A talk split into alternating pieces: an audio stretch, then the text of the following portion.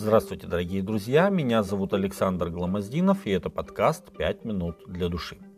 Если вам когда-либо приходилось самостоятельно собирать сложную мебель, то, скорее всего, вы заметили. Чем подробнее и понятнее написана инструкция по сборке, тем меньше лишних деталей у вас останется. И тем быстрее и качественнее вы соберете эту мебель. И наоборот, если инструкции нет, или есть, но вы не пользуетесь, полагаясь на интуицию, то сборка может превратиться в суровый квест, и возрастает вероятность того, что что-либо вы сделаете не так, как задумывалось производитель. Но это мебель. А как быть с тем, чтобы все правильно делать в своей жизни? Существует ли такая инструкция, как быть успешным в жизни в целом? Читая книгу Иисуса Навина, я обратил внимание на личность самого Иисуса и его отношение к тому, что было ему заповедано – в самом начале его служения в качестве лидера Израиля Господь дает ему наставление. «Тщательно храни и исполняй весь закон, который завещал тебе Моисей, раб мой. Не уклоняйся от него ни направо, ни налево, дабы поступать благоразумно во всех предприятиях твоих. Да не отходит сия книга закона от уст твоих, но поучайся в ней день и ночь, дабы в точности исполнять все, что в ней написано. Тогда ты будешь успешен в путях твоих и будешь поступать благоразумно. Книга Иисуса Навина, 1 глава, 7 и 8 текст.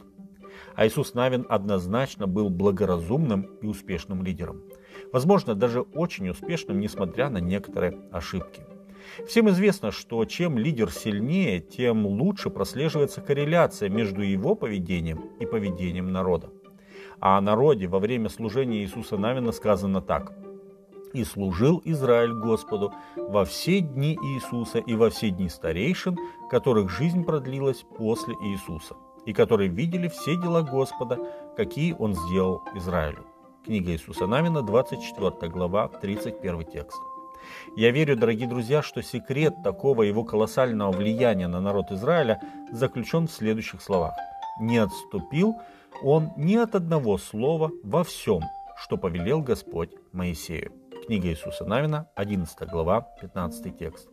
Эти слова, возможно, самый благородный комментарий к характеру Божьего слуги. Он безоговорочно подчинялся каждой команде Бога и действовал в полном согласии с тем, что читал в книге закона. Как только евреи вступали в Хана, вступили в Ханан, он совершает над ними обрезание, чтобы народ мог отпраздновать Пасху. Книга Иисуса Навина, 5 глава. Он велит провозгласить на горах Горизим и Гевал благословение на исполнителей и проклятие на нарушителей закона. Восьмая глава книги Иисуса Навина с 30 по 35 текст. Он разделяет землю между коленами не по своему произволу, а посредством жеребия, бросаемого перед Елеазаром и вождями колен Израиля, чтобы сам Бог решил, где кому поселиться.